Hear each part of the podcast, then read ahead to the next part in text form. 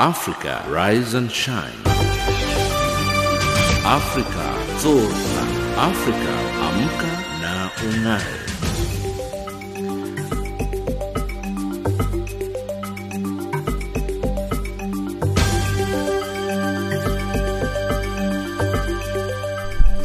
Good morning and a very warm welcome to Africa Rise and Shine. This is Channel Africa from an African perspective and we're coming to you live in Johannesburg, South Africa. Our shortwave transmitter has been temporarily disabled. We will inform you as soon as our shortwave broadcast is restored. Stay tuned to Channel Africa on DSTV's audio bouquet channel 802 and on www.channelafrica.co.za. I'm Lulu Gabu in studio with Ann Musa, Tabiso Lohoko and Neto Chimani. In our top stories on Africa Rise and Shine at this hour, UN calls for more funding and long-term aid to Cyclone Idai victims and Security Council discusses ways to prevent the spread of nuclear weapons. In economics news, a sharp fuel increase in South Africa could push inflation up. And in sports news, Sundowns prepares for Champions League quarter-final clash against Al Ahly. But first up the news with Ann Musa.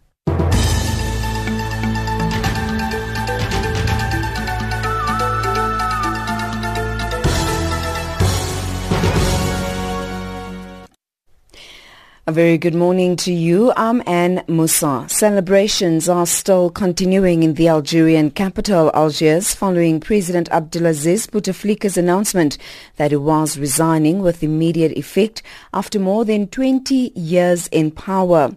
Car horns sounded on the streets and crowds of flag-waving people converged to celebrate. The 82-year-old head of state had been under pressure to step down after weeks of street protests. His resignation letter says he's leaving in the interest of the country and the people. The Speaker of the Upper House of Parliament, Abdul Qadir bin Salah is to act as interim, interim leader for up to 90 days during which a presidential election must be organized. The pro-government National Constituent Assembly in Venezuela has stripped opposition leader Juan Guaido of parliamentary immunity. Lawmakers loyal to President Nicolas Maduro have also authorized the High Court to criminally prosecute Guaido for proclaiming himself the crisis-hit country's ruler.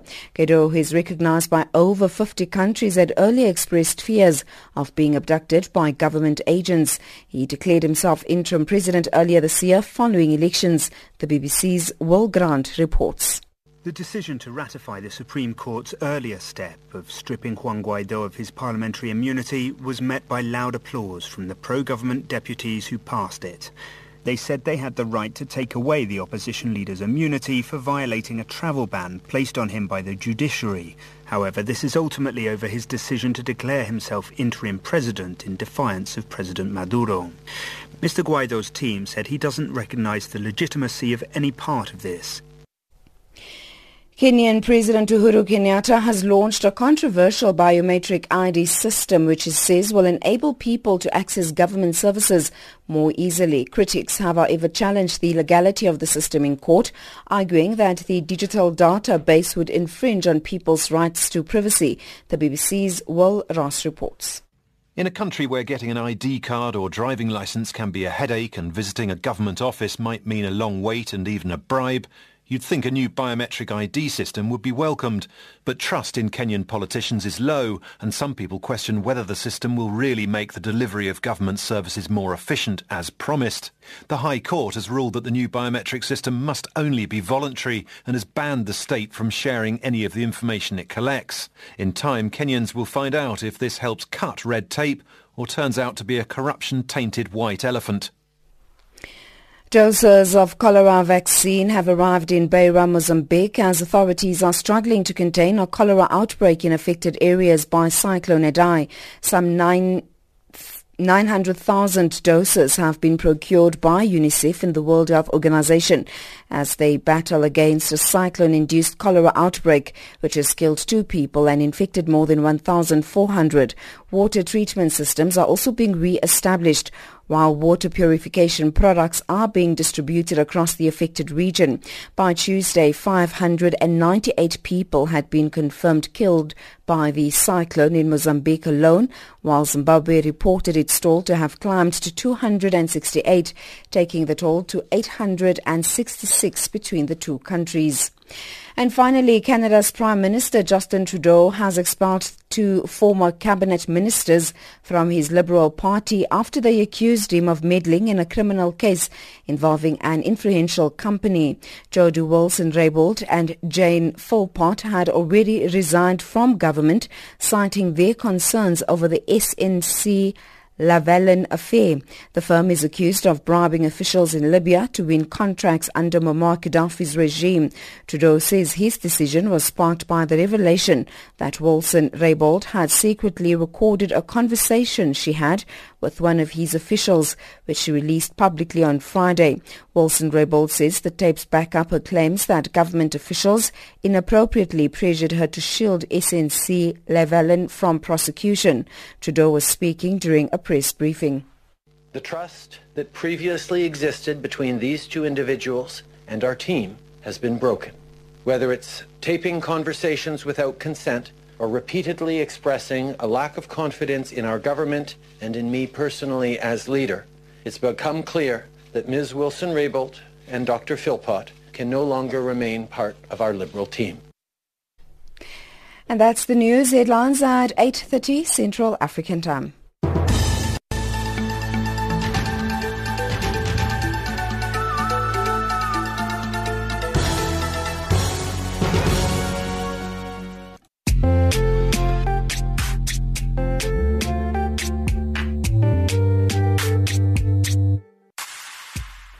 World-renowned Harvard economist and corporate strategist Mark Kramer and other exciting speakers in Nairobi, Kenya at the Africa Shared Value Summit from 23 to 24 May 2019. Hear how business thought leaders and changemakers have transformed their organizations through profit with purpose. Book your ticket at africasharedvaluesummit.com today. Channel Africa is a proud media partner of Africa Shared Value Summit and will be broadcasting live from the summit. Make sure you don't miss out on the broadcasts on the 23rd and the 24th of May 2019. Log on to www.channelafrica.co.za or Southern Africa DSTV 802 to listen.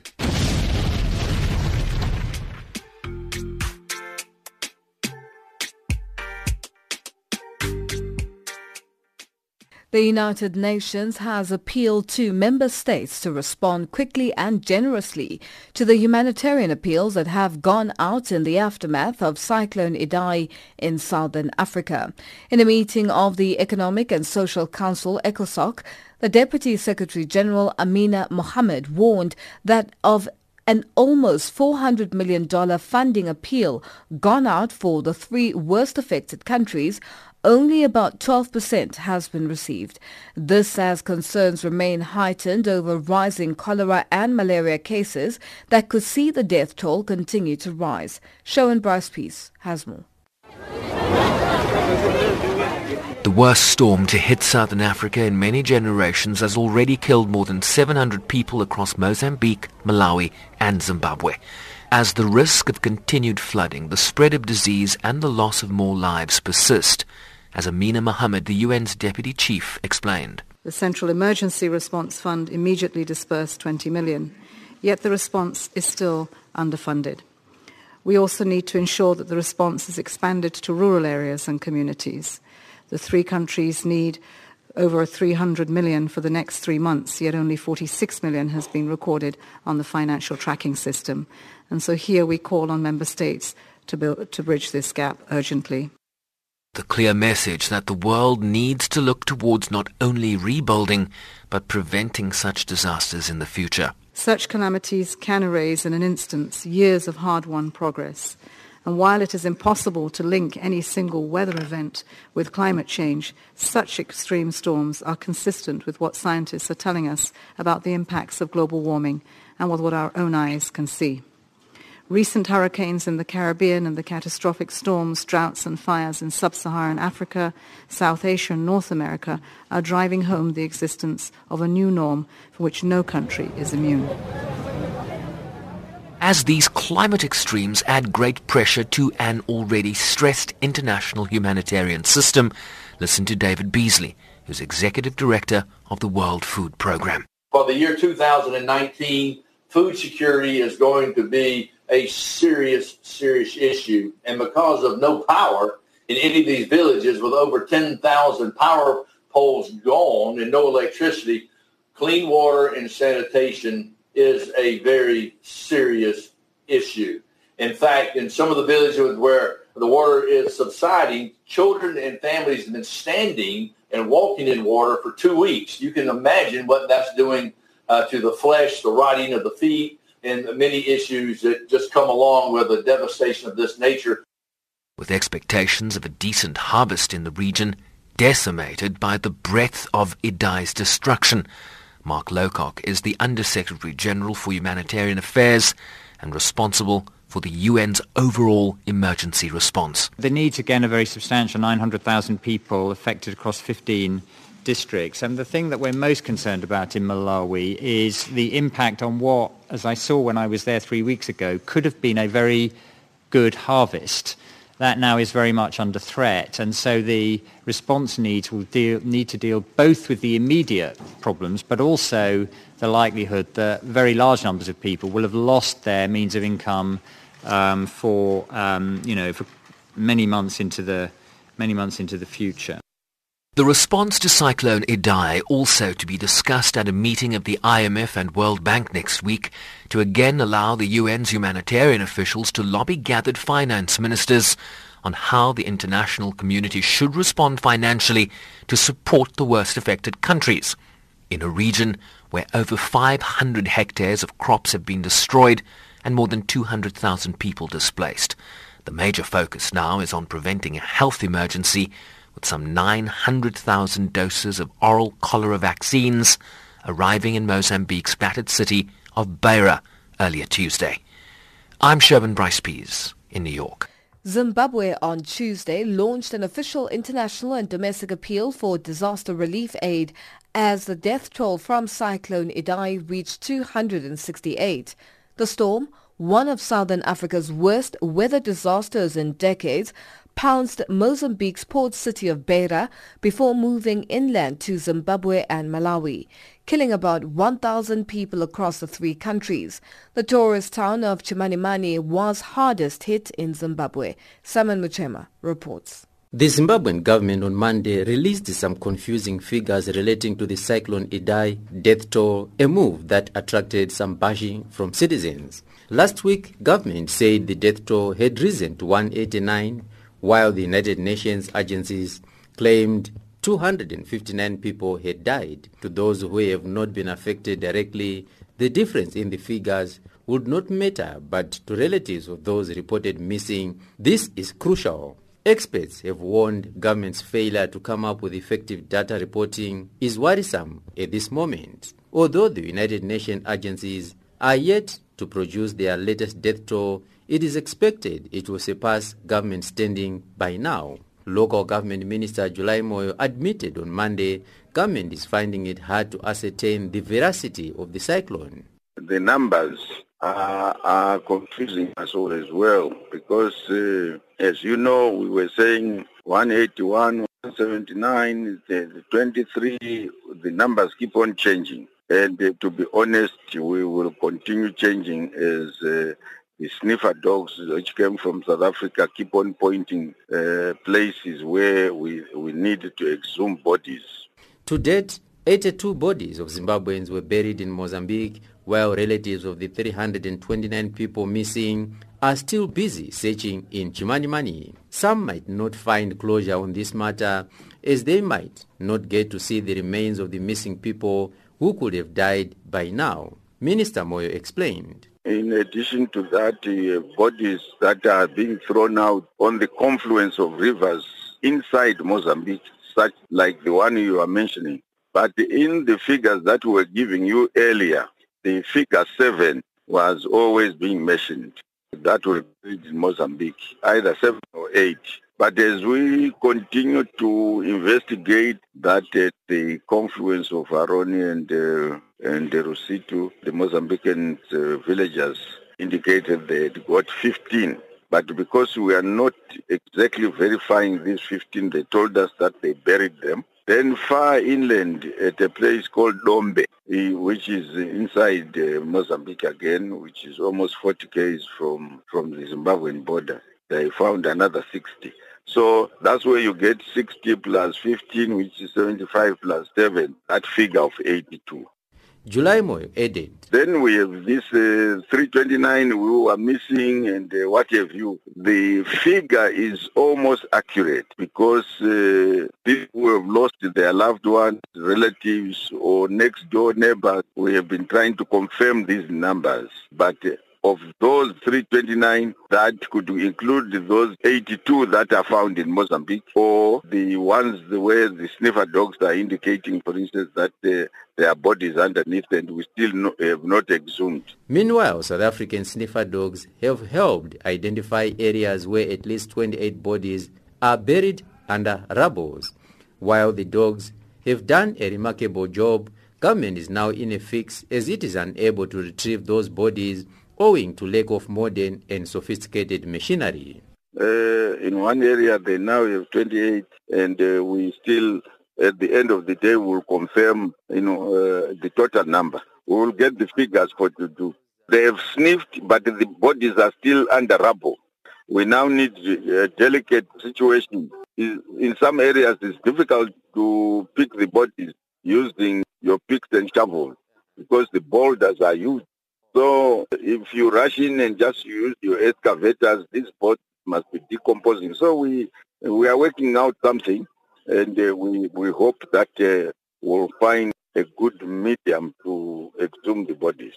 At least 329 people are still missing in Zimbabwe following the devastating cyclone, while 250,000 people were affected. On that note, Zimbabweans have raised concern over government's failure to report and address adequately the disaster which left a trail of destruction and thousands of families devastated. In Harare, Zimbabwe for Channel Africa, this is Simon Muchemwa.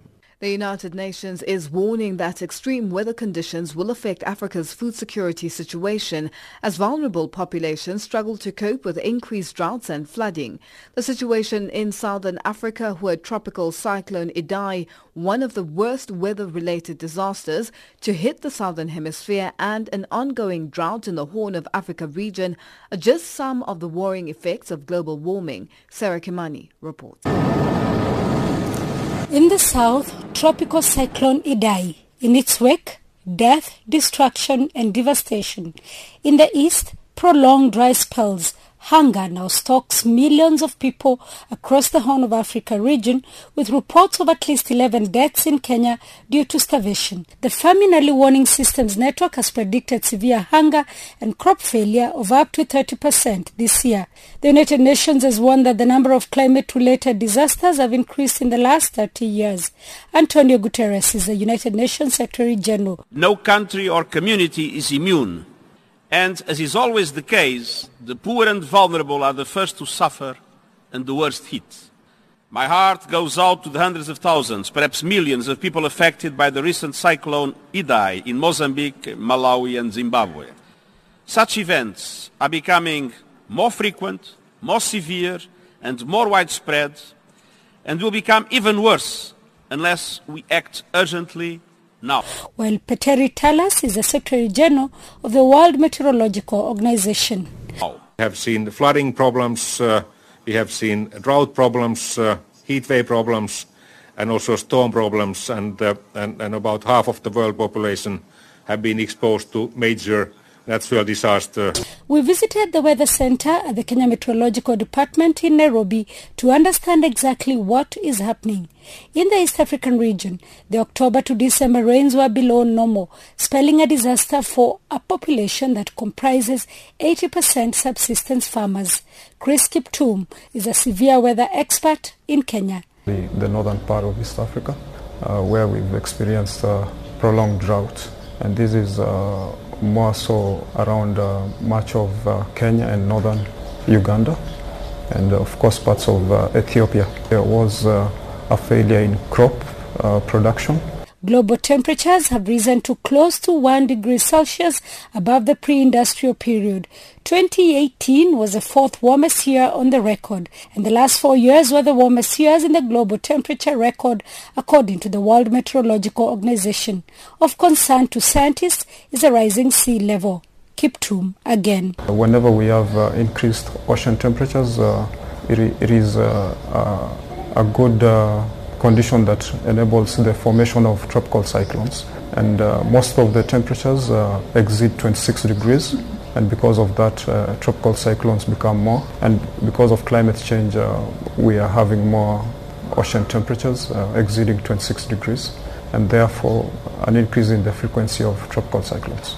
In Africa, experts warn that climate extremes will reverse gains made in ending hunger and malnutrition, with at least 31 countries on the continent presently in need of food assistance. Sarah Kimani, Kenya.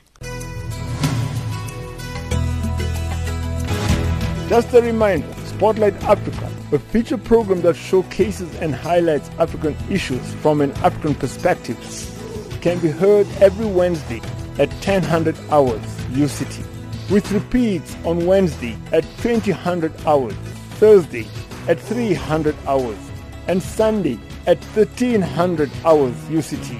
Listen to Spotlight Africa, a program that interrogates issues from an African perspective. Spotlight Africa. Efforts to prevent the proliferation of nuclear weapons should be matched by an equal commitment by the nuclear weapon states to eliminate all nuclear weapons in a verifiable and irreversible manner. That was a message from Pretoria's envoy to a meeting of the United Nations Security Council during a discussion in support of the Non-Proliferation Treaty one year ahead of the 2020 review conference when its entry into force will mark 50 years. South Africa reiterated its commitment to the attainment of a world free of nuclear weapons. Sherwin Bryce-Pease reports. The 8,500th meeting of the Security Council is called to order. The meeting sought to reaffirm the broad commitment to advance the goals of the NPT as a cornerstone of the nuclear non-proliferation regime. But South Africa took issue with the rate at which the treaty's goals and targets were being implemented through Ambassador Jerry Matjila. We remain disheartened at the apparent lack of urgency and seriousness with which nuclear disarmament has been approached in the NPT context. This state of affairs places the treaty as well as its review process under increasing pressure and falls far short of the expectations. Continued reliance on nuclear weapons, insecurity doctrines, the development of nuclear type, new types of nuclear weapons, and qualitative improvements to the existing arsenals have also not allayed the fears of non-nuclear weapon states. He warned that member states should not become complacent about the continued threat that nuclear weapons posed and urged that measurable progress on nuclear disarmament must become a major determinant in achieving international peace and security. South Africa also recently acceded to the separate nuclear ban treaty, joining just 21 other states who have ratified the agreement to date. Despite immense pressure and lobbying on South Africa, we clearly demonstrated our commitment towards nuclear disarmament when we deposited our instrument of ratification of the Treaty on the Prohibition of Nuclear Weapons, TPNW on 25 February 2019, joining 21 other member states that have ratified the treaty. We want to use this opportunity to encourage member states that have not done so to sign and ratify the TPNW at the earliest possible time in order to ensure its early entry into force. For us, Mr. President, the, NP, the TPNW is a positive and a bold to step towards a world free of nuclear weapons. It complements and reinforces the NPT.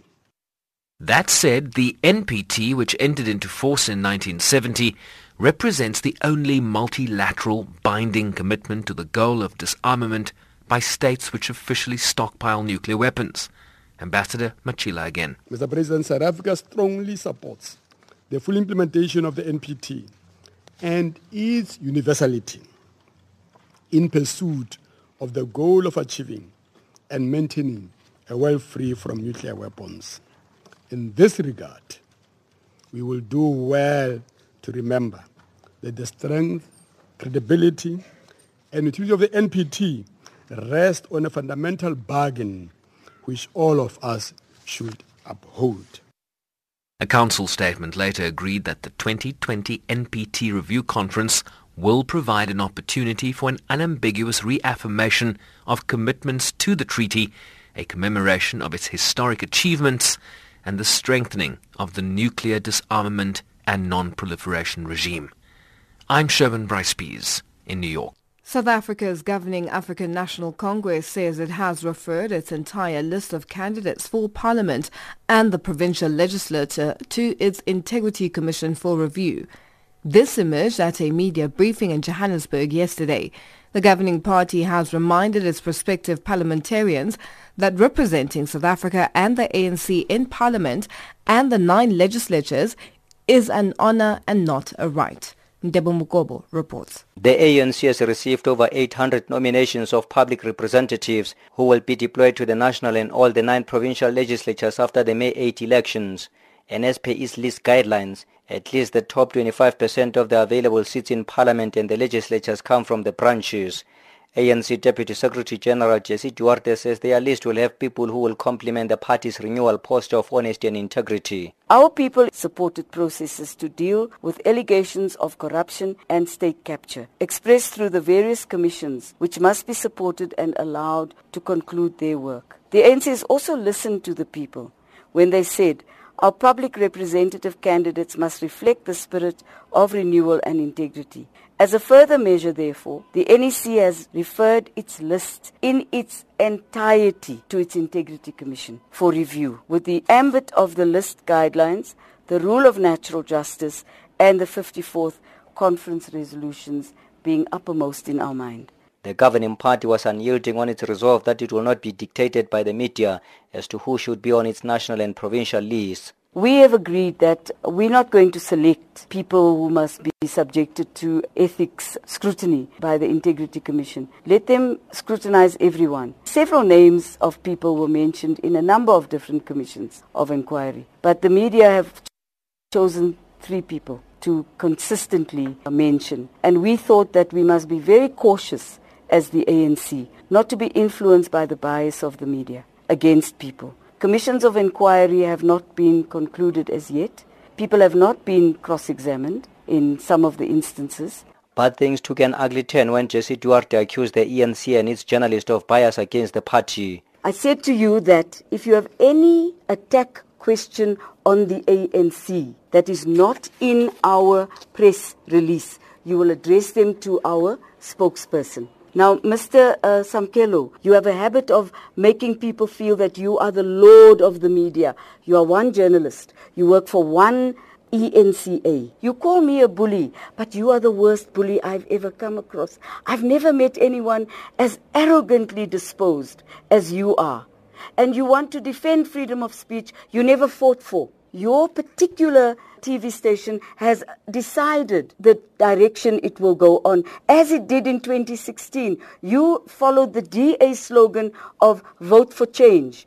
So what do you want us to do? To bow and scrape every time you walk into a room? You're just a journalist, like I am just a citizen. Nothing more, nothing less. As it did in 2016, you followed the DA slogan of vote for change. Although the ENCA journalist apologized, he was unrelenting that he will report on the ANC without fear or favor. I have the utmost respect for you. No, you do not. You can ask him that. On Sunday, I said to him, I respect your DSG a lot. Yes, at times I may have asked harsh, direct questions, but those questions have never been about or biased against your organization. I've always been fair to you. I've never done a story against you. Yes, I will ask tough questions against Cyril Ramaphosa, Ace Magashule, Didi Mabuza, against Amalusi Gigaba, Bathabile Dlamini, including yourself, but never, never have I thought I'm bigger than any other journalist in this country. If my direct questions offend you, with all due respect, I apologize, but I will continue asking those questions. I've got the utmost respect for you. The last time you attacked me with CD and I called you, hi, Gogo DSG. I'm not your And. I respect you for that. I respect you as an elderly woman who's around my grandmother's age. Are you done? I'm done. Thank you very much.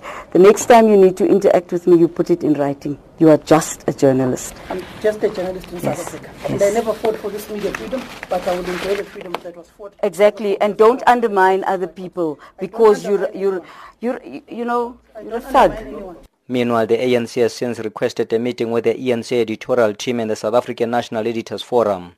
On other issues, the governing party also reflected on the current situation at Eskom and the resurgence of violence on foreign nationals, saying that justice That report by Ndebo Mukobo. Our headlines up next with Ann Musa.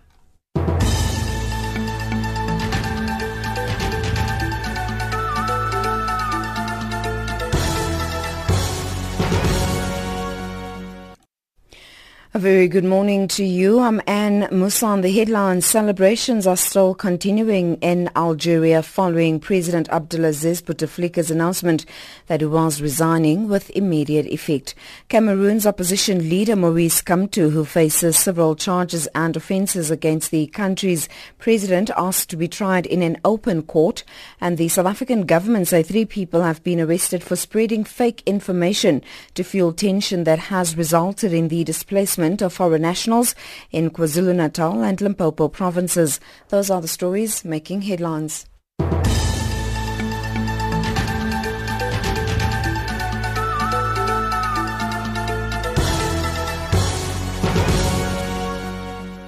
The Congress of South African Trade Unions COSATU in KwaZulu-Natal province says it is unacceptable that leaders in the province are being arrested without substantial evidence. The federation held a briefing in Durban to inform the media about matters that arose from their recent Special Provincial Executive Committee.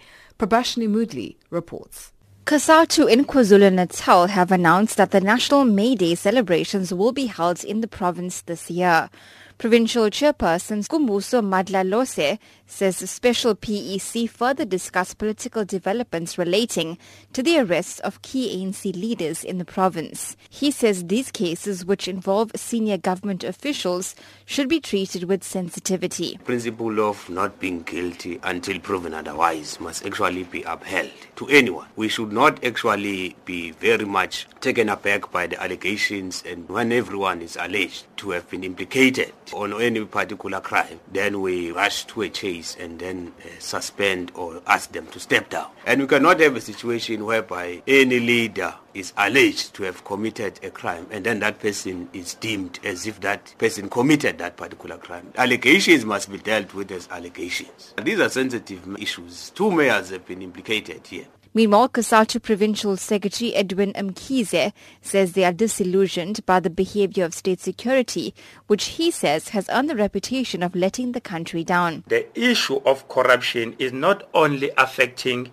ANC, but even opposition parties have been implicated. One of the issues that we have not dealt with properly as the movement or leaders of the ANC are the only ones that are being spoken as implicated on uh, the issues of corruption. But we know very well leaders of the opposition parties that have been implicated in corruption. But South Africans are not asking the ANC government, what is it that you are doing about leaders of the opposition parties who are also implicated in corruption. Mkhize condemned last week's incident of instability in Mandeni on the province's north coast, where service delivery protests became violent.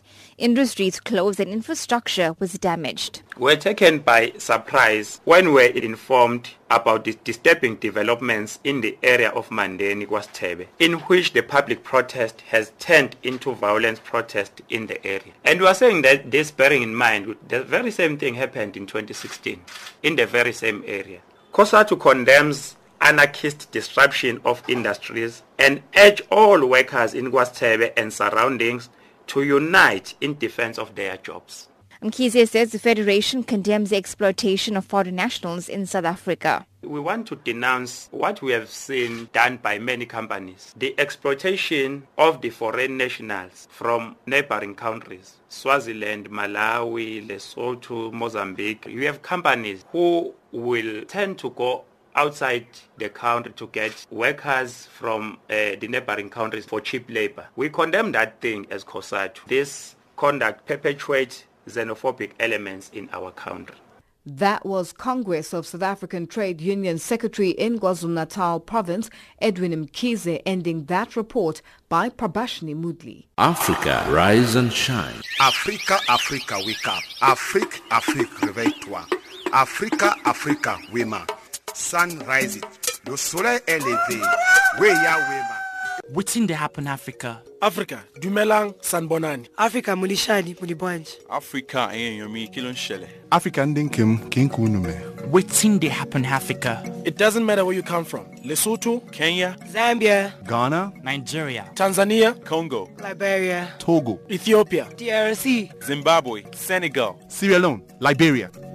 It doesn't matter where you're from. We are one people. Channel Africa. The African Perspective. This is DJ Cleo with G exploits from Nigeria. Channel Africa. Bringing you the African perspective.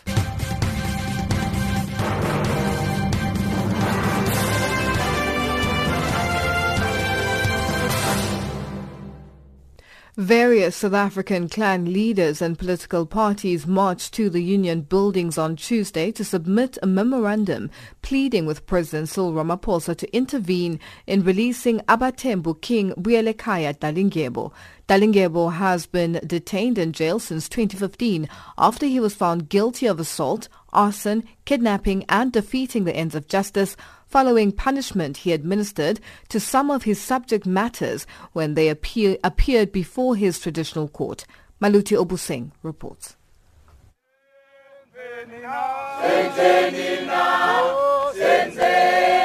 The march is a follow-up to the petition they submitted to correctional services and the presidency in September last year. Dalindyebo, who has now served more than a quarter of his 12-year jail term, was convicted for culpable homicide and arson. The crimes were said to have been committed in the 1990s. The Amampondo princess Nikiwe Bam, who is one of the organizers of the march, says Dalindyebo's continued incarceration has an adverse impact on the institution of traditional leadership. We are pleading with the President to consider and reconsider again and again the plea of the people of Abatembu and of South Africa as a whole because as royals it's no longer just about Abatembu it's about the nation and it's about the institution of traditional leaders. That's why we are here today with all the different kingdoms of South Africa to say we are in one voice. We are saying please of Abatembu